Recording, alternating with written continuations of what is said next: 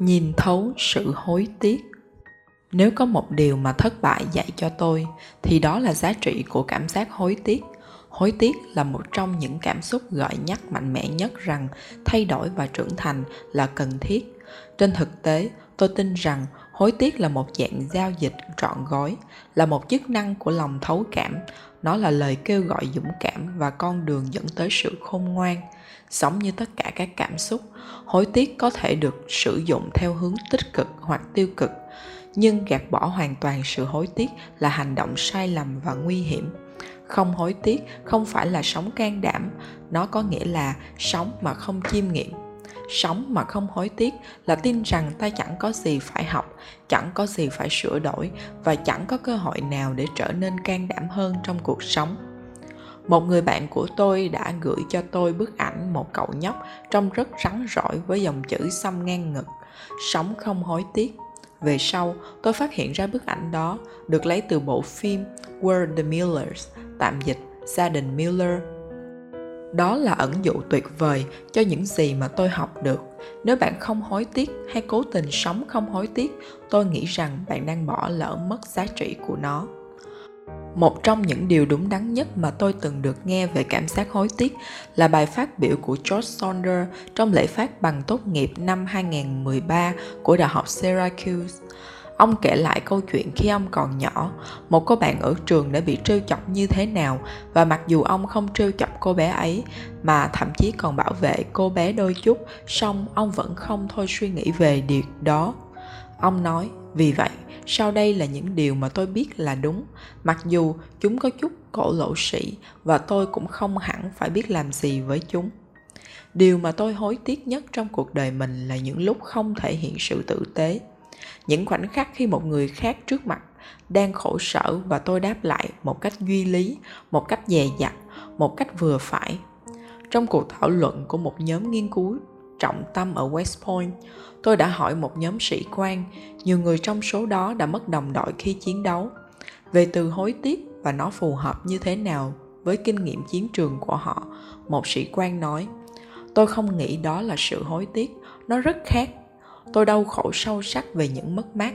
Tôi đã tự mình gọi điện cho tất cả các thân nhân của họ. Tôi sẽ đổi chỗ với bất kỳ người lính nào của tôi nếu có thể, nhưng tôi không thể, và tôi đã trải qua cảm giác đó cả nghìn lần. Tôi tin rằng tôi đã làm hết sức mình với những thông tin tình báo mà chúng tôi có. Tôi có ước kết quả sẽ khác đi không ư? Chẳng phút nào là tôi không nghĩ đến điều đó băn khoăn không biết anh có theo trường phái tư duy sống không hối tiếc không? Tôi đã hỏi xem anh có bất kỳ điều gì hối tiếc không? Anh đáp lại bằng một câu chuyện sống đến đáng kinh ngạc với câu chuyện mà Saunders nhắc đến trong bài phát biểu của mình. Có, hồi tôi học trung học, có một bạn gái rất khác biệt. Bạn ấy có những nhu cầu đặc biệt và thỉnh thoảng bạn ấy ăn trưa trong căng tin với chúng tôi. Bạn ấy mến tôi và các bạn tôi trêu chọc ra trò về chuyện đó. Một lần khi bạn ấy đề nghị ngồi cạnh tôi tôi đã nói không. Tôi vô cùng hối tiếc vì chuyện đó. Đáng lẽ lúc đó tôi có thể làm gì đó khác đi, nhưng tôi đã không làm. Tôi hối tiếc sâu sắc về chuyện đó tôi tin rằng điều làm chúng ta hối tiếc nhất là những lúc chúng ta thất bại khi không thể hiện được lòng dũng cảm. Bất kể đó là sự dũng cảm đối đãi với người khác tử tế hơn, dũng cảm hiện diện, dũng cảm nói ra những gì mình cảm thấy, dũng cảm đặt ra ranh giới, dũng cảm tử tế với chính mình. Vì lý do đó, hối tiếc có thể là khởi nguồn của lòng thấu cảm. Khi tôi nghĩ về những khoảnh khắc không tử tế hay hào hiệp của mình. Khi tôi chọn việc được yêu thích thay vì bảo vệ ai đó hoặc điều gì đó cần được bảo vệ, tôi cảm thấy vô cùng hối tiếc.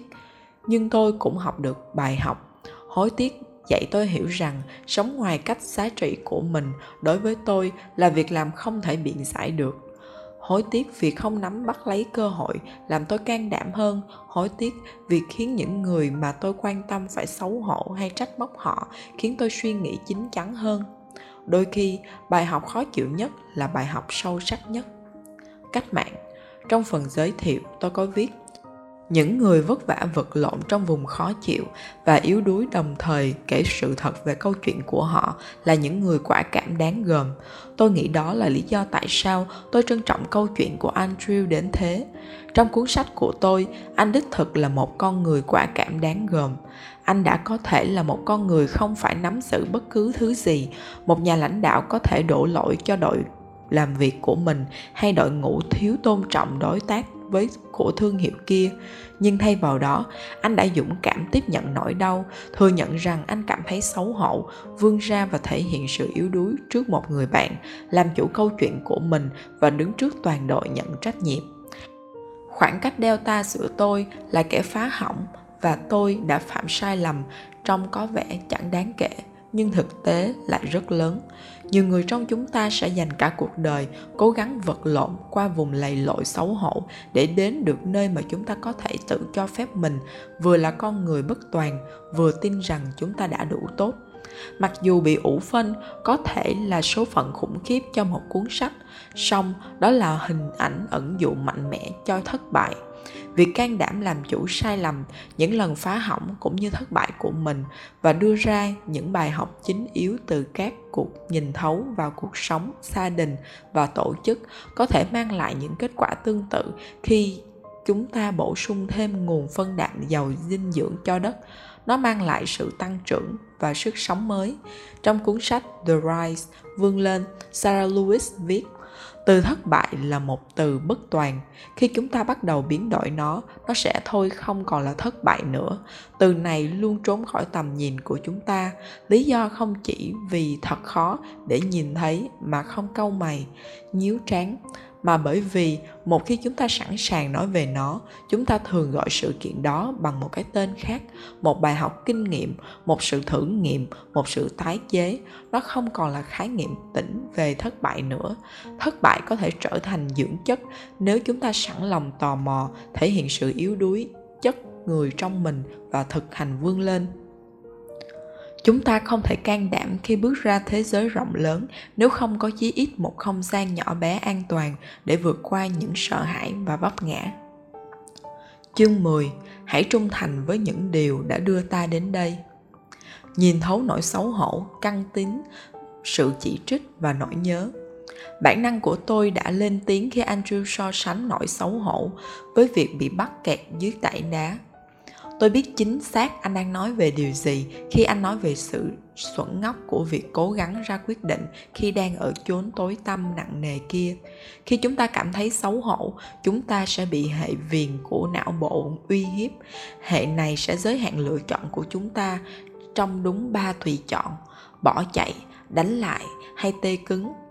Những phản ứng sinh tồn này hiếm khi chừa chỗ cho suy nghĩ đó là lý do tại sao hầu hết chúng ta lại tuyệt vọng xoay sở quanh tảng đá, tìm kiếm sự giải thoát phản xạ bằng việc nấu mình. Những phản ứng sinh tồn này hiếm khi chừa chỗ cho suy nghĩ. Đó là lý do tại sao hầu hết chúng ta lại tuyệt vọng xoay sở quanh tảng đá, tìm kiếm sự giải thoát phản xạ bằng việc nấu mình, trách móc, trút bỏ hoặc chiều lòng người khác. Tôi cũng tìm được cảm hứng từ sự sẵn lòng của Andrew khi làm công việc trầy vi tróc vẫy là thoát ra khỏi tảng đá trước khi hành động. Điều này không chỉ đòi hỏi khả năng tự ý thức và một năng lực phỏng định cảm xúc mạnh mẽ, mà còn đòi hỏi sự sẵn sàng và sẵn lòng nhìn thấu, ngay cả khi giống như Andrew, chúng ta nhận ra rằng việc trèo ra sẽ khiến chúng ta bị phơi trần hơn nữa và cuối cùng là đòi hỏi lòng dũng cảm hơn nữa hầu hết chúng ta phát triển những cách thức chuyển đẩy cảm giác khó chịu hoặc làm tê liệt nỗi đau. Vì vậy, khi Andrew và tôi liên lạc lại để anh có thể xem lại câu chuyện của mình trong cuốn sách này, tôi nói với anh rằng tôi đã kinh ngạc vì khả năng nhận thức của anh. Anh cho rằng đó là nhờ quá trình học hỏi về nỗi xấu hổ và khả năng nhận ra nó khi ở trong cảm giác đó. Hình ảnh tảng đá của anh cũng làm tôi nhớ đến hai điều. Đầu tiên là mô tả về hồi 2 mà Dala, nhà sản xuất của pizza, chia sẻ với tôi. Nhân vật chính tìm kiếm mọi cách thức dễ chịu khả dĩ để giải quyết vấn đề. Khi đến cao trào, anh ta nhận ra mình thật sự phải làm gì để giải quyết vấn đề đó. Hồi này bao gồm điểm tận cùng của đáy điều thứ hai là một thời điểm cụ thể trong cuộc đời tôi khi tôi cố hành động khi xấu hổ đó là một câu chuyện cảnh báo hoàn hảo về những mối nguy hại khi ra quyết định trong lúc ta vẫn đang kẹt dưới tảng đá. Tôi muốn chia sẻ với bạn câu chuyện này vì hai lý do. Lý do đầu tiên là mặc dù chúng ta không thể quay lại và thay đổi lịch sử, song chúng ta có thể được lợi khi nghĩ đến những cú vấp ngã của mình trong quá khứ và xem xét chúng qua lăng kính thực hành vươn lên mạnh mẽ. Trong trường hợp này, tôi có thể nhìn lại và xác định chính xác điểm mà tại đó nỗi xấu hổ và sợ hãi đã tràn ngập lấn át cả sự tò mò trong mình. Câu chuyện này cũng cho thấy viết có thể trở thành công cụ cực kỳ mạnh mẽ, giúp hé mở câu chuyện mà chúng ta dựng lên như thế nào. Khi tôi đang ở trong phòng xoáy cảm xúc cao độ, việc viết bản sfd dưới dạng một lá thư hoặc thậm chí tưởng tượng về những điều tôi muốn nói với người khác có thể giúp tôi nhìn rõ câu chuyện mà mình đang dựng lên, như tôi đã đề cập trong chương 3 làm chủ câu chuyện của mình giá trị của việc viết và kể chuyện đã nổi lên trong nghiên cứu. Nhưng chỉ khi nghĩ đến câu chuyện cụ thể này, tôi mới có thể liên hệ nó với bản thân. Thật vui khi biết tất cả những cuộc trao đổi và kế hoạch trả thù mà tôi tập dược trong đầu khi nằm trên giường lúc đêm đến cũng có tác dụng tích cực nào đó. Câu chuyện này là một lời nhắc nhở tuyệt vời về tác dụng của việc hợp tác với một nhà trị liệu hoặc một người hướng dẫn hay tham gia vào một nhóm hỗ trợ cho chúng ta không gian khám phá cảm xúc và dạy và trải nghiệm của bản thân mà không bị phán xét. Nhà trị liệu của tôi, Diana, đã nghỉ hưu sau thời gian chúng tôi làm việc cùng nhau. Từ đó, tôi đã có một khoảng thời gian khó khăn tìm kiếm một chốn an toàn cho việc này. Tôi đã làm việc với một huấn luyện viên về lãnh đạo khi vấp phải một cuộc khủng hoảng công việc cụ thể và sự hợp tác đó đã mang lại nhiều điều quý giá nhưng khi viết câu chuyện này để làm nội dung có cuốn sách, tôi nhận ra rằng tôi có thể sử dụng một sự hỗ trợ nhất quán hơn. Tôi tin rằng tất cả chúng ta đều cần điều đó. Thật không công bằng khi đề nghị các cộng sự của chúng ta xử không gian tranh luận, vốn là một phần cần thiết của tiến trình phỏng định và nhìn thấu. Đặc biệt là khi họ cũng là một phần của câu chuyện đó. Điều tương tự cũng đúng với các đồng nghiệp của chúng ta trong hai năm qua, tôi đã ngạc nhiên và thấy ấm lòng bởi nhiều nhà lãnh đạo mà tôi gặp.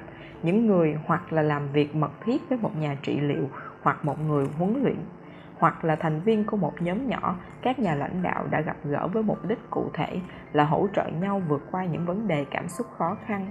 Cụ thể, tôi nhớ đến một nhóm gồm 8 CEO ở Dallas.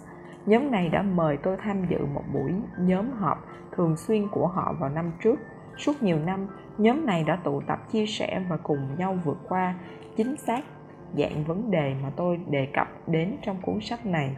Cần làm gì để sống đích thực, hết mình, vấp ngã và đứng dậy trở lại? Trên thực tế, mỗi thành viên đều viết lại câu chuyện của mình theo mẫu hành trình người anh hùng của joseph campbell. Trong buổi tối mà tôi tham dự cuộc nhóm họp của họ, một số người đã chia sẻ hành trình của mình.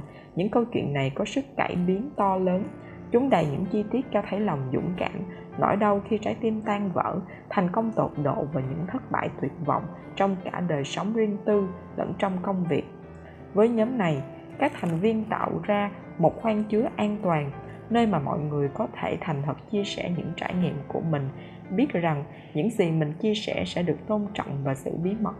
Câu chuyện mà tôi sẽ kể nhắc cho tôi nhớ tại sao tất cả chúng ta đều cần kiểu hỗ trợ này chúng ta không thể can đảm trong một thế giới rộng lớn nếu không có ít nhất là một nơi an toàn để vượt qua những nỗi sợ hãi và những lần vấp ngã của mình.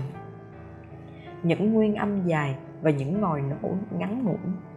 Khi phân loại thư, tôi thường xem qua tên người gửi và dòng tiêu đề của mỗi bức thư trước khi mở ra. Mù quáng nhấn chuột mở thư chẳng khác gì mở cửa mà không ghé mắt nhìn trước qua mắt thần. Hành động này có thể vô cùng nguy hiểm vào ngày cụ thể đó, cách đây vài năm, một cái tên đã gửi đi một tín hiệu pháo sáng khi tôi kéo xuống danh sách thư. Dù lúc đầu tôi không thể xác định được là tại sao, tôi đọc đi đọc lại cái tên đó, cố gắng kết nối nó với những nơi chốn và hội nhóm trong cuộc đời mình, trường đại học, nhà thờ, trường học của bọn trẻ, hàng xóm, sự kiện diễn thuyết, không có mối liên hệ nào cả. Tôi đẩy lùi ghế ra sau một chút và đọc to cái tên lên khi cuối cùng cũng nhận ra, tôi trợn trừng mắt lên đến độ tôi ngạc nhiên khi thấy chúng không bị kéo ra tận sau đầu mình. Đó là bức thư của một người phụ nữ mà chúng ta sẽ gọi là pamela. Cái tên này có cùng số vần với tên thật của người phụ nữ kia. Điều này quan trọng, chẳng vì lý do thực sự nào ngoài việc ngay cả cái cách mà chị ta nói tên mình cũng làm tôi nhột nhạt. Pamela, cứ như thể tôi là đứa trẻ 2 tuổi và đang đọc cách sử dụng từ ngữ của mình. Tôi gặp Pamela vài tuần trước đó sau bài nói chuyện về một sự kiện gây quỹ và bữa tiệc trưa. Lần đầu tiên tôi nhìn thấy chị là khi tôi đứng trong hàng đợi lấy đồ ăn tại bữa tiệc buffet trưa ngay sau bài diễn thuyết. Tôi có đặt ra ranh giới cho việc ăn uống tại các sự kiện diễn thuyết của mình. Tôi không ăn ở chốn đông người trước khi phát biểu. Điều này có nghĩa là nếu tôi được mời phát biểu ở một bữa tiệc trưa, tôi sẽ ăn trước khi đến và chỉ uống nước trong khi được giới thiệu. Tôi quá bồn chồn không thể ăn nổi và chẳng có cách hay ho nào để lấy đồ ăn sắc ở răng khi tôi ngồi ngay chiếc bàn cạnh sân khấu, bao quanh là hàng trăm người đang dõi theo. Tôi cũng không thích ăn sau khi kết thúc sự kiện vì tôi là một người cực kỳ hướng nội. Những người chẳng biết gì về tôi luôn tưởng rằng tôi là người hướng ngoại trong khi những người thực sự hiểu tôi lại thường nói, khuynh hướng quá hướng nội là một trong những đặc điểm tính cách làm nên con người tôi. Tôi cảm thấy thoải mái khi đứng trên sân khấu, bởi vì đó là công việc của tôi. Nhưng nếu để tôi đứng giữa một bữa tiệc cocktail, bạn sẽ thấy tôi với nụ cười gượng gạo và tôi thầm ước mình có thể chui xuống gầm bàn, cuộn tròn như một bào thai. Ngày hôm đó, sau khi diễn thuyết xong, tôi sẽ ăn trưa cùng với một nhóm nhỏ các sinh viên khoảng 30 phút. Đây có vẻ là việc hoàn toàn có thể thực hiện được. Tôi thích nói chuyện với sinh viên, tôi cảm thấy thoải mái với việc đó. Khi tôi đứng trong hàng đợi lấy đồ buffet, tôi ngay lập tức để ý đến Pamela. Tôi không biết chắc chị ta nói gì với những người đứng giữa chúng tôi, nhưng tôi có thể thấy chị ta đang len qua từng người một để tiến gần về phía tôi. Cuối cùng, khi chỉ còn hai người đứng chắn giữa chúng tôi, tôi nghe thấy chị nói với người phụ nữ đứng phía sau tôi. Tôi xin lỗi, tôi cần nói chuyện với tiến sĩ Brown về vấn đề sự kiện. Cuối cùng, khi tôi quay người lại, Pamela chỉ còn cách tôi đúng 15 phân. Với động tác ép mình ngượng ngập, chị co cổ tay về phía ngực và chìa tay ra để bắt tay giới thiệu nhanh. Tôi cũng lùi lại hết sức có thể, nhưng khoảng cách giữa hai chúng tôi vẫn chỉ khoảng một bàn chân. Tôi nhướng mày chào và nói, xin chào, tôi là Brené, rất vui được gặp chị. Chắc chắn là tôi sẽ không thực hiện cú bắt tay ở khoảng cách xích sao như vậy giữa hai chúng tôi. Đến khi chúng tôi chỉ còn cách bàn bày đồ ăn ba người, tôi quay người lại, cả hai chúng tôi lúc này đều quay mặt về phía trước và nói với chị qua vai mình. Vậy là chị là người trong đội tổ chức sự kiện, mọi thứ đã diễn ra rất ổn đấy. À không, chị đáp, Tôi ở đây để đại diện cho một chuỗi tổ chức lớn. Tôi muốn nói với chị về khả năng làm một số sự kiện với chúng tôi. Tôi tham dự các sự kiện như một người chiêu mộ nhằm tìm kiếm những diễn giả tài năng. Tôi hơi khó chịu vì lối nói có phần không thật của chị, nhưng tôi cố tỏ ra lịch sự. Trong 3 phút để đi từ chỗ lấy bộ đồ ăn qua dãy salad đến chỗ để soda ở cuối bàn tiệc, tôi biết được ba điều về Pamela. Một, chị ghét chỗ chị làm việc vì các sếp luôn nói với chị rằng vị trí của chị sẽ là công việc đầu tiên phải cắt bỏ nếu công ty cắt giảm quy mô. 2. Chị không hẳn được đào tạo về sức khỏe tâm thần, nhưng chị đã theo dõi nhiều bài nói chuyện đến độ chị có thể làm tốt hơn hầu hết những người kiếm sống bằng nghề này. 3. Cuối cùng, ước mơ của chị là không phải chiêu mộ diễn giả nữa mà trở thành một diễn giả. Khi chúng tôi bước ra khỏi bàn bày đồ ăn với những chiếc đĩa và đồ uống trong tay, tôi quay sang Pamela và nói Chà, rất vui được gặp chị, rồi đi tiếp. Tôi ngồi xuống chiếc bàn dành riêng cho nhóm của mình, bàn trống không ngoại trừ những chiếc ví và chương trình sự kiện mà sinh viên của tôi bỏ lại để giữ chỗ. Tôi cố ý ngồi xuống chiếc ghế trống giữa hai chiếc ghế đã giữ chỗ để tôi có thể chú ý đến các sinh viên của mình. Theo ngay sau tôi một cách rất kiên quyết, Pamela đặt đĩa của chị ngay xuống chiếc đĩa của tôi và chuyển chiếc áo cùng chương trình sự kiện của ai đó sang chiếc ghế trống. Trước khi tôi kịp lên tiếng, chị ta đã ngồi cạnh tôi, tôi nhìn thấy mắt chị trở nên ti hí và hàm cứng lại. Sếp tôi cử tôi đi khắp nơi tìm những diễn giả giỏi. Tôi có thể nói trước nhiều người, tất nhiên là tôi không thể nói với họ như vậy. họ muốn những người có chứng chỉ cứ như việc có một đống chữ phía sau cái tên của chị sẽ làm chị trở thành diễn giả giỏi ấy nhưng tôi không thể cật vấn họ vì họ sẽ nhắc nhở rằng tôi là người có thể bị cắt giảm tôi rất muốn nói với họ rằng tôi không tìm được diễn giả nào tử tế và đề nghị họ để tôi nói họ quá ngu xuẩn và lo chuyện tiền nông nên không thể nhận ra nhân tài đứng ngay trước mặt mình đến lúc này các sinh viên đều đã quay trở lại bàn sinh viên có món đồ bị chuyển đi bối rối mất một lúc rồi cũng chịu ngồi xuống. Pamela quả thực đã nhảy ra khỏi chỗ của mình khi thấy các sinh viên xuất hiện, nắm chặt lấy cái bàn. Chị ta kêu ré lên, nhìn này, nhìn này, chúng ta sẽ ăn trưa với các diễn giả đấy. Cô ấy rất tuyệt đúng không? Cô ấy thật đáng quý. Khi nghe chị nói, tôi vẫn cảm nhận được cảm giác cay đắng và sợ hãi trong lời chị ta nói.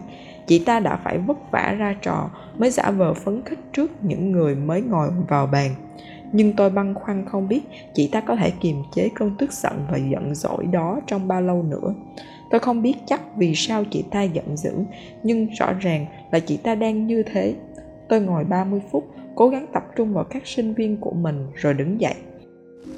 Các sinh viên nhìn tôi thông cảm và có vẻ hơi bồn chồn tuyệt vọng khi bị bỏ lại với người phụ nữ này. Pamela nhìn chằm chằm tôi với cái nhìn coi thường đã được che xấu mở miệng ra nói, cảm ơn chị vì đã phá hỏng bữa trưa của tôi, được lắm, thì chẳng có gì khó khăn, nhưng như vậy thì không phải phép. Tôi chỉ nói xin thứ lỗi cho tôi tôi cần thu dọn đồ cho chuyến bay.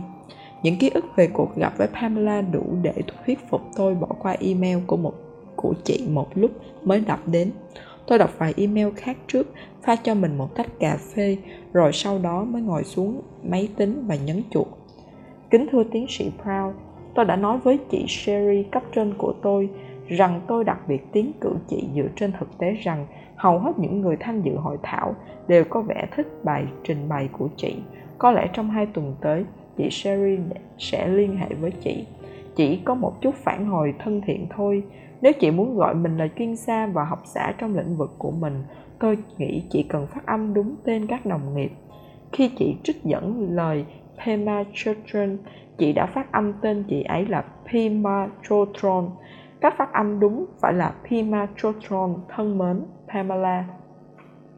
Những từ ngữ đó hiện ra rõ ràng trên màn hình máy tính, nhưng trong đầu tôi, chúng bắt đầu nhảy múa vòng quanh. Tất cả rối tung cùng nỗi sợ hãi trong tôi. Mình có tự biến mình thành trò hề không? Mục đích của chị ta đã kết nối với nỗi xấu hổ trong tôi và khiến tôi không thể nhìn thẳng vào nó trong một vòng một giây tôi đã chuyển từ, nếu chị muốn gọi mình là một chuyên gia và học xã thành, đừng vờ vịt chị là chuyên gia và học xã nữa. Tôi cảm thấy như mình là một cô nhóc cấp 2 đang hoảng loạn. Tôi thấy mình hoàn toàn bị uy hiếp bởi khoảnh khắc đó. Khoảnh khắc mà tôi đã mô tả với hàng vạn người, tôi đã viết sách về nó. Đó là khoảnh khắc nỗi xấu hổ xâm chiếm lấy ta với một lực mạnh mẽ, đến độ ta rơi vào trạng thái sinh tồn, làm hoặc chết điều mỉa mai là tôi luôn cảnh báo mọi người, đặc biệt là những người làm nghề chăm sóc sức khỏe tâm thần, rằng đừng để mình bị cuốn vào niềm tin rằng mình có thể kiểm soát được những khoảnh khắc này chỉ vì bản thân đã biết chúng vận hành như thế nào. Không dưng mà chúng ta gọi nỗi xấu hổ là cảm xúc bậc thầy nếu tôi có thể thì thầm vào tay mình khi tôi ngồi đó, nhìn chằm chằm vào bức email và cố dập đi nỗi đau khi cảm thấy mình là một kẻ mạo danh, bị vạch trần, tôi sẽ tự nhủ rằng với mình, đây chính là khoảnh khắc đó đấy, đừng làm gì cả, đừng nói gì cả, chỉ thở thôi và tìm đường vượt qua nó. Đừng trốn tránh, đừng làm rối tung lên, đừng chống trả, đừng nói, gõ hay liên hệ với bất kỳ ai cho đến khi cảm xúc bình ổn rồi mình sẽ ổn thôi đáng tiếc là tôi không thể thì thầm những lời trấn an đó với mình việc phát âm nhầm tên của Pimatratron đã đánh vào tất cả những bộ kích phát nỗi xấu hổ liên quan đến suy nghĩ chẳng bao giờ đủ tốt của tôi. Thay vì nghe như một học giả chân chính, tôi hình dung ra bản thân trong giọng điệu của bà Minnie Pearl trong chương trình Hi Ho. Xin chào, xin nồng nhiệt chào đón người chị em đồng đạo của chúng ta, Nishu Chodron Ái già, xin lỗi nhé. Tim tôi đập mạnh và cơn thịnh nộ rần rần chạy trong huyết quản, mạnh đến độ toàn thân tôi run lên. Tôi ngồi chết cứng trên ghế, mắt tôi rừng rực.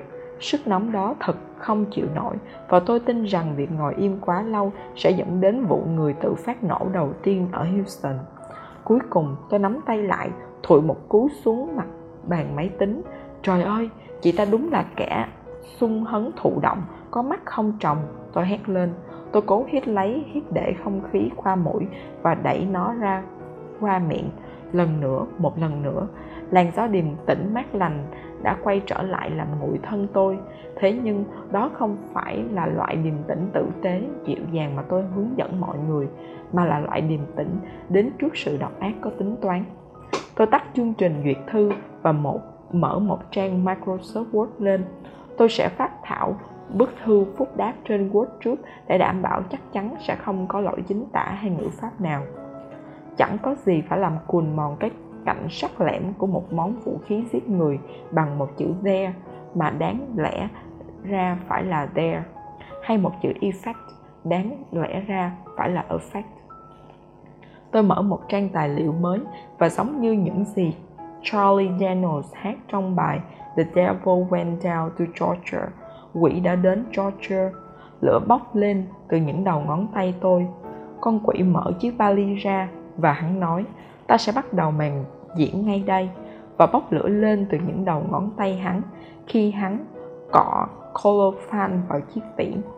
Rồi hắn kéo chiếc vỉ trên dây và nó làm thành một tiếng rít rợn người và một bầy quỷ hòa vào và âm thanh nghe như thể thế này.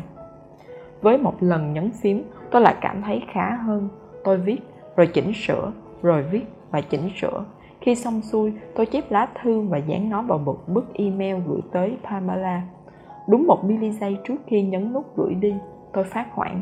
Tôi bị cảm giác vô định cuốn lấy. Thật khó dập lửa bằng lửa và không có gì phòng thân trước. Tôi cần sự hỗ trợ và một chút đồng tình nhỏ nhoi từ ai đó. Ngoài việc là chuyên gia trau chuốt cho hoàn hảo và chuyên gia thực hiện tôi còn là một chuyên gia thăm hỏi. Khi lòng còn ngờ vực, hãy làm một vòng khảo sát ý kiến. Vậy là, trong hết cuộc gọi này, tới cuộc gọi khác cho những người bạn, tôi giải thích tình huống và hỏi xin lời khuyên. Sau năm cuộc gọi, ai cũng đáp đồng lòng như một. Chị ta đúng là một kẻ ngốc, sung hấn thụng đậu có mắt không trồng. Và hai, tôi không nên gửi thư đi làm gì. Hai người bạn của tôi nghĩ rằng chuyện gửi thư đi là việc chẳng đáng gì vì nó sẽ phá hỏng cơ hội diễn thuyết cho tổ chức quốc gia lớn kia.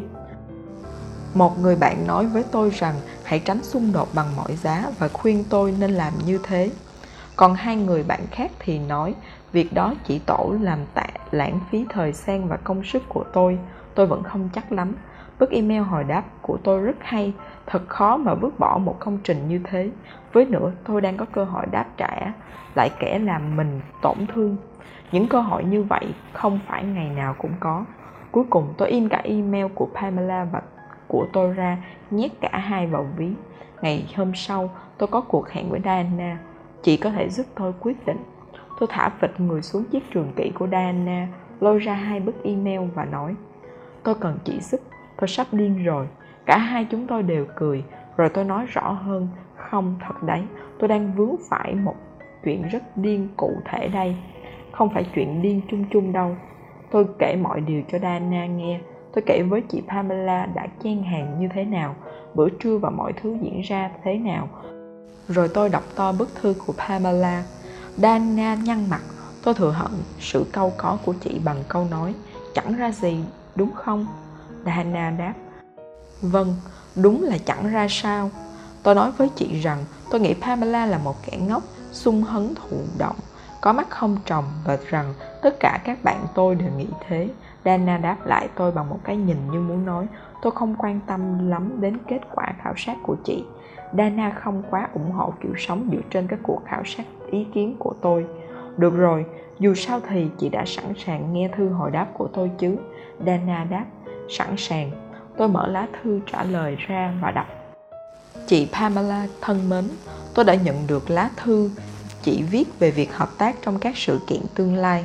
Tôi có gửi thư này đến cả chị Cheryl cấp trên của chị vì nó liên quan đến cả hai người. Tôi có những quan ngại nghiêm túc về việc hợp tác với tổ chức của chị. Trong suốt bữa trưa của chúng ta ở miami, chị nói với tôi rằng cấp trên của chị ngu xuẩn và chỉ quan tâm đến tiền. Tôi không biết chắc liệu đây có phải là miêu tả chính xác về môi trường tổ chức của các chị không? Hay đó chỉ thuần túy là một lối thể hiện không phù hợp sự thất vọng của chị về tình hình công việc hiện tại? Dù là thế nào, tôi cũng thấy những lời bình luận đó không chuyên nghiệp. Đặc biệt là khi nó xuất phát từ người đại diện trước công chúng cho một tổ chức danh tiếng như thế này. Thứ hai, tôi hiểu, mong muốn trở thành diễn giả của chị. Tuy nhiên, tôi đã rơi vào thế cảnh giác khi chị đề cập việc chị nghĩ tới chuyện nói với cấp trên của mình rằng chị không thể tìm thấy diễn giả phù hợp với hy vọng họ sẽ mời chị nói. Mặc dù đồng ý với nhận định của chị rằng bằng cấp chứng chỉ không phải là điều kiện tiên quyết để làm một diễn giả tốt, nhưng tôi thực tình hy vọng chị hiểu rằng yêu cầu chứng chỉ cho các bài giảng là vì mục đích tiếp nối hoạt động giảng dạy và đào tạo. Dù chị tài năng như thế nào việc tự coi mình là một chuyên gia sức khỏe tâm thần sẽ ảnh hưởng nghiêm trọng đến tổ chức của chị về mặt đạo đức. Một lần nữa, tôi cảm kích việc chị tiến cử tôi với chị Cheryl. Tuy nhiên, trước khi tôi nhận lời diễn thuyết tôi, tổ chức của chị, tôi cần làm rõ những quan ngại được trình bày trong lá thư này. Thân mến, Brené Brown, tiến sĩ LMSW tôi hết sức hài lòng. Tôi cảm thấy như thể tôi đã lớn mạnh hơn gấp đôi khi đọc lá thư đó tôi cảm thấy tất cả sự tự hào và mũi như nở phòng như một cô bé học sinh lớp 3 đọc cho mẹ nghe những lời khen ngợi của giáo viên. Dana, chà, chị còn gửi cho cả cấp trên của chị ta nữa, định hủy diệt hoàn toàn, hả? Tôi mỉm cười, như cha tôi vẫn nói, nếu chọc điên con bò thì ta sẽ bị nó hút thôi. Dana ngồi bất động một lúc rồi đáp, vậy chị cho tôi biết nhé. Chị hình dung khi pamela đọc bức thư này chị ta sẽ cảm thấy thế nào? Chị muốn chị ta cảm thấy thế nào khi đọc bức thư này? Và biết cấp trên của chị ta cũng sẽ nhận được một bản như thế. Gấp gấp hai bản in, tôi băn khoăn không biết phải bắt đầu từ đâu. Tôi biết chắc rằng ở tầng vô thức của mình, tôi biết mình muốn chị ta cảm thấy thế nào. Tôi biết chắc đó là thứ đã lèo lái tôi. Tôi nghĩ một lúc, rồi nói với dana, tôi muốn chị ta cảm thấy mình nhỏ bé. Tôi muốn chị ta cảm thấy mình đã bị phát hiện tôi muốn chị ta cảm thấy sợ hãi. Như khi chị ta bị bắt quả tang, tôi muốn chị ta lúng túng. Tôi muốn. Một luồng hơi nóng dâng lên ngực tôi cho đến khi toàn bộ khuôn mặt có cảm giác như tan tan ra. Lần này, đó không phải là lửa thịnh nộ, đó là sự thiêu đốt từ từ của sự vật. Một sự im lặng khủng khiếp lấp đầy không khí. Và căn phòng bắt đầu làm cái việc mà nó luôn làm mỗi khi một kiến giải khó chịu ập lên tôi. Nó trở nên ngột ngạt không thể chịu đựng nổi. Tôi cảm thấy mình nhỏ bé, không thể chịu đựng nổi. Tệ hơn, dana bắt đầu mang vẻ mặt kỳ cục mà chị luôn có. Khi phải ngồi im lặng trong khi sự thật ập vào tôi, chị cau mày, môi hơi miếm lại và khuôn mặt chị có cái vẻ của một bà mẹ đang theo dõi đứa con mới lọt lòng của mình bị tim. Tôi biết vẻ mặt đó, tôi đã đeo nó không biết bao nhiêu lần như một bà mẹ, như một giáo viên và như một người làm công tác xã hội. Khuôn mặt chị như muốn nói rằng tôi cũng chẳng thích gì việc này. Nhưng vì thế nên chúng ta mới ở đây. Hãy cứ ở đó. Tôi không thể ngăn được cảm giác tổn thương của chị, nhưng tôi sẽ ở ngay đây để giúp chị tìm đường vượt qua nó. Tôi để những bản in của mình xuống ghế, rồi tôi đá đôi dép xỏ ngón ra, kéo đầu gối về phía ngực. Vòng tay ôm lấy chân và gục đầu xuống gối. Tôi ngồi bất động. Ôi trời ơi, tôi không tin được. Kinh khủng quá tôi chậm chạp nhắc lại những gì tôi vừa nói. Tôi muốn chị ta cảm thấy nhỏ bé, ngu ngốc và bị phát giác. Tôi muốn chị ta cảm thấy xấu hổ, sợ hãi và không đủ tốt. Tôi muốn chị ta cảm thấy như một kẻ lừa đảo bị bắt quả tang. Dana vẫn không nói gì. Một sự im lặng tốt bụng, không phán xét và vuông vén yêu thương. Chỉ có cách nào giúp tôi tin vào cơn điên thông thường? Kiểu như, bất kể chúng ta điên ra sao tất cả chúng ta đều sống nhau và mối nguy hại duy nhất của cơn điên thông thường là không biết mình đang làm gì và tại sao mình làm thế. Tôi chưa bao giờ cảm thấy xấu hổ với chị, chưa từng. Tôi vẫn gục đầu nói, chuyện này có thể hiểu được, nhưng tôi ghét thế, nó chẳng ra làm sao cả. Dana luôn biết chính xác điều gì cần nói, không gì cả. Tôi vẫn gục đầu trên gối, nhận ra rằng tôi cần nói nó ra thật to. 10 năm nghiên cứu về nỗi xấu hổ đã dạy tôi giá trị của việc thực hiện một việc làm có vẻ đáng sợ nhất và phản trực giác nhất. Tôi phải nói ra nỗi xấu hổ, tôi phải nói ra thật to. Tôi xấu hổ vì phát âm sai và giống như một kẻ mạo danh cũng như một kẻ bị bắt quả tang là đang giả vờ làm người thông minh. Sau đó là một đợt im lặng nữa. Tất nhiên, tôi muốn Pamela cảm thấy như một kẻ mạo danh bị lột trần. Đó chính xác là cách mà tôi cảm thấy. Tôi sẽ chẳng bao giờ viết đủ những cuốn sách hay kiếm đủ bằng cấp để đáp ứng tiêu chuẩn mà tôi đặt ra cho sự thông minh, một sự thông minh của người New York, một sự thông minh của người học trường thuộc top Ivy League, một sự thông minh của người đến từ bất kỳ đâu ngoại trừ nơi tôi sinh ra. Chẳng có bằng cấp chứng nhận hay những cái nào phía sau tên tôi có thể thay đổi thực tế rằng tôi là một người Texas thế hệ thứ năm với ngữ pháp không hoàn hảo, có khuynh hướng buộc miệng chửi thề thái quá khi mệt mỏi hoặc giận dữ và vẫn phải đang nỗ lực kiểm soát những nguyên âm dài và những cụm từ thông tục. Khi tôi ngồi đó trong sự im lặng đầy khó chịu, hình ảnh đầu tiên lén thâm nhập vào đầu tôi là một cảnh tượng đáng sợ trong bộ phim The Silence of the Lamb, sự im lặng của bầy cừu. Khi Hannibal Lecter vạch trần nhân vật của Jodie Foster, điệp viên Clarice Starling của FBI, cô rất rất tham vọng đúng không? Cô có biết với tôi cô giống gì không? Với những chiếc túi đẹp và đôi giày rẻ tiền của cô ấy. Cô giống như một cô nàng quê nhà quê thô kệch, một cô nàng nhà quê hối hả, được cọ rửa kỹ càng với một chút khiếu thẩm mỹ. Ăn uống tử tế đã cho xương cô chút sức, nhưng cô chẳng là gì khác ngoài việc là con cháu của đám nông dân da trắng đúng không?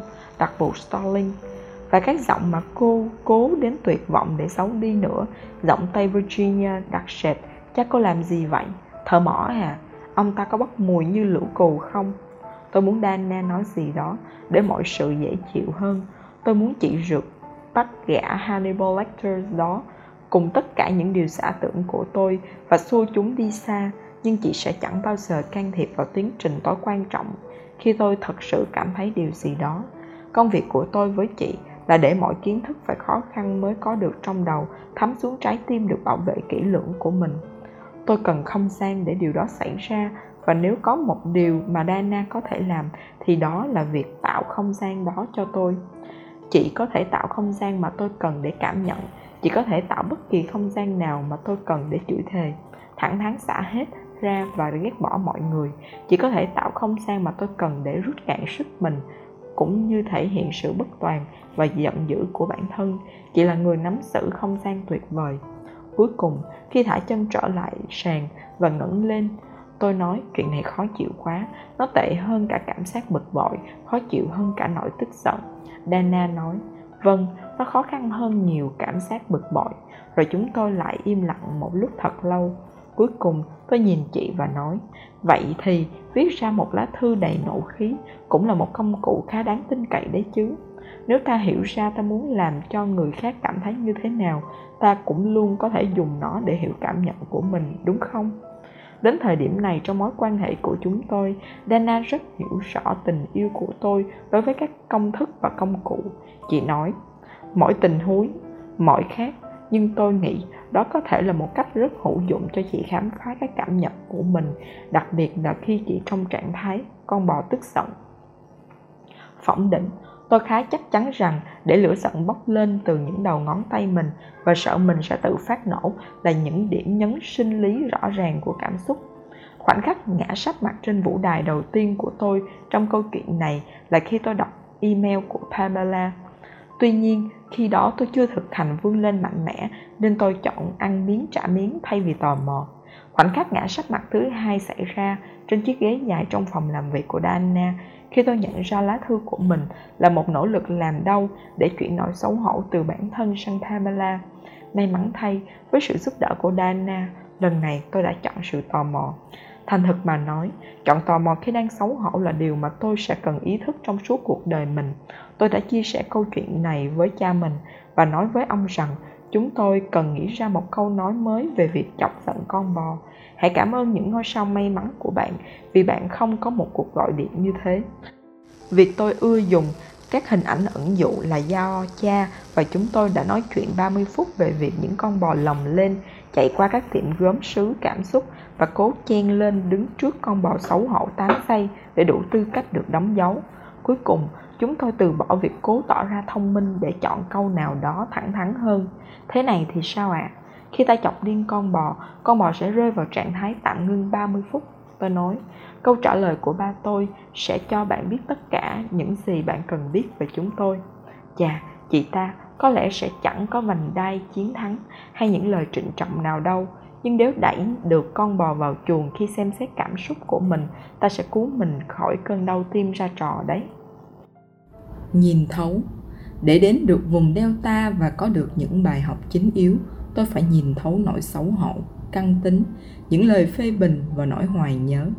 Một lý do ta cần phải làm việc này là tính phức tạp của khả năng kiên cường trước nỗi xấu hổ trong các cuốn sách trước của mình, tôi đã nói về bốn thành tố của khả năng kiên cường trước nỗi xấu hổ nổi lên trong nghiên cứu của mình những người có khả năng kiên cường vững vàng trước nỗi xấu hổ thường, một, hiểu nỗi xấu hổ và thừa nhận thông điệp cũng như kỳ vọng đã kích dậy nỗi xấu hổ trong họ 2. Tập ý thức phản biện bằng việc kiểm tra thực tế các thông điệp và kỳ vọng nói với chúng ta rằng không hoàn hảo có nghĩa là thiếu sót. 3. Vươn ra và chia sẻ câu chuyện với những người mà mình tin tưởng. 4. Nói lên nỗi xấu hổ. Họ sử dụng từ xấu hổ và nói về cảm xúc của mình cũng như đòi hỏi những gì mình cần. Trong tiến trình kiểm tra thực tế các thông điệp làm dậy lên nỗi xấu hổ, chúng ta thường phải đào sâu vào căn tính, những cái nhãn và khuôn mẫu chúng ta cũng phải khám phá xem liệu nguyên do của các kỳ vọng có phải là từ nỗi hoài nhớ hay so sánh của vật lộn hiện tại với một phiên bản đã qua chỉnh sửa của cái cách mà mọi việc từng xảy ra? Nhìn thấu căng tính, tôi yêu mến texas biết bao, nhưng tôi coi đó là sự lầm lạc vô hại ở phần tôi và chỉ nói về nó với những người trưởng thành đồng tình với điều đó, molly ivins. Tích hợp là linh hồn của tiến trình vươn lên mạnh mẽ chúng ta phải toàn vẹn thì mới có thể sống hết mình. Để theo đuổi và yêu thương bản thân, chúng ta phải đòi lại và kết nối lại với những phần căn tính mà chúng ta đã bỏ mặc suốt bao nhiêu năm.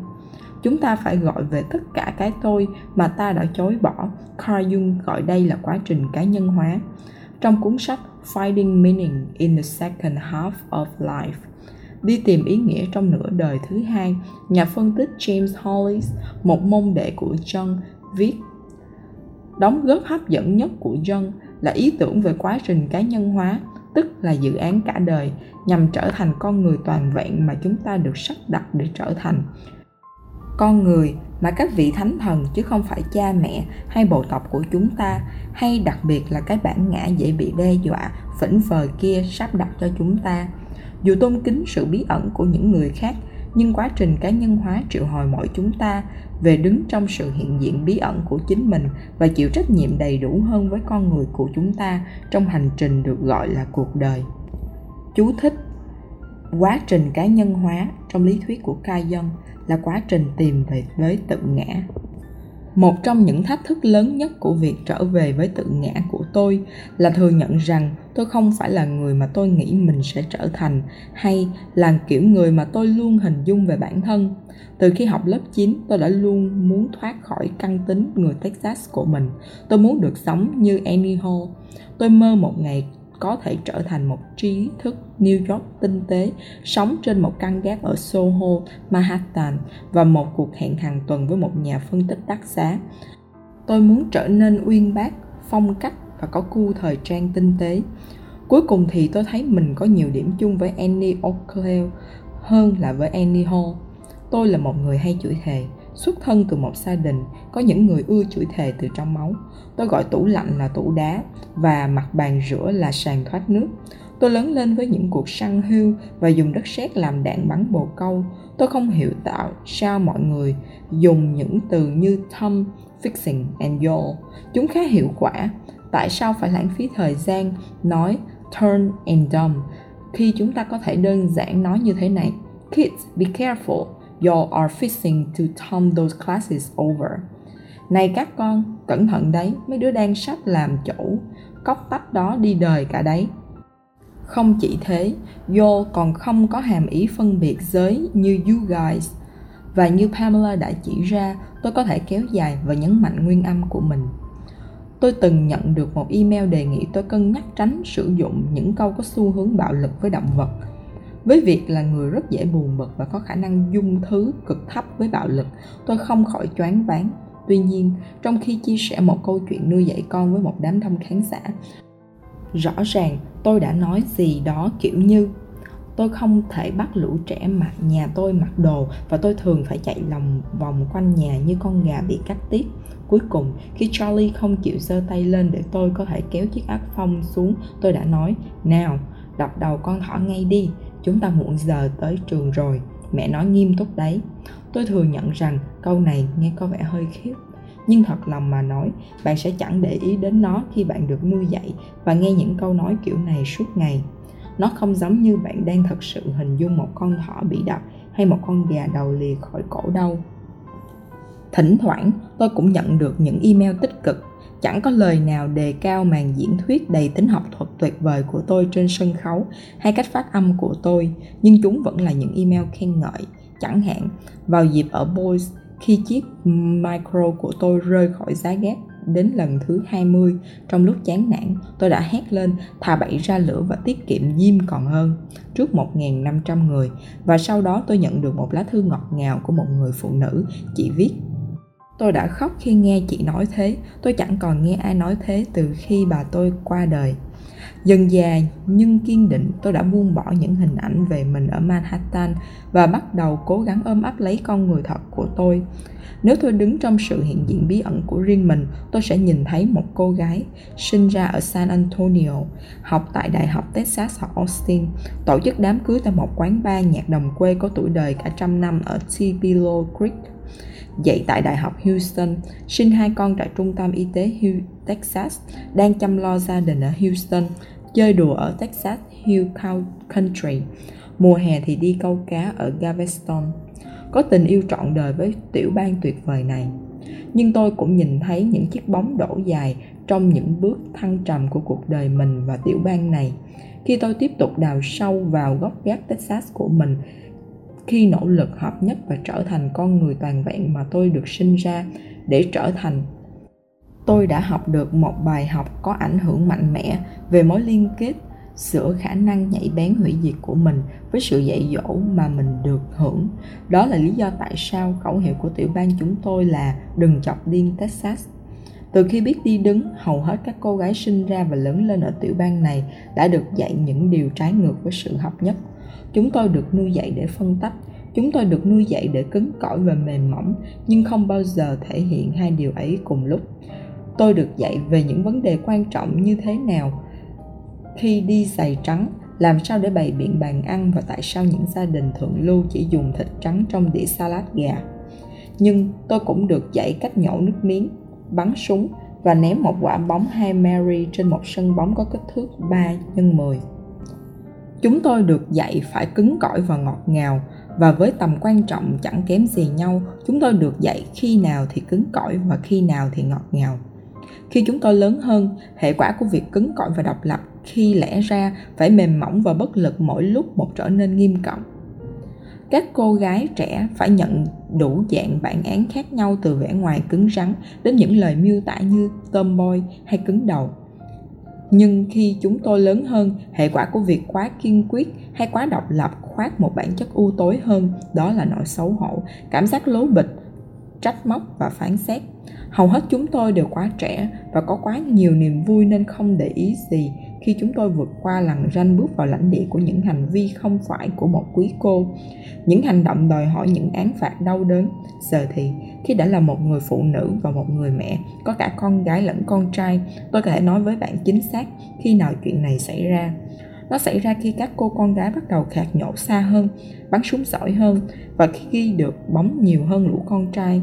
Khi ngày đó đến, chúng tôi bắt đầu nhận được thông điệp theo cả những cách tinh tế và không tinh tế.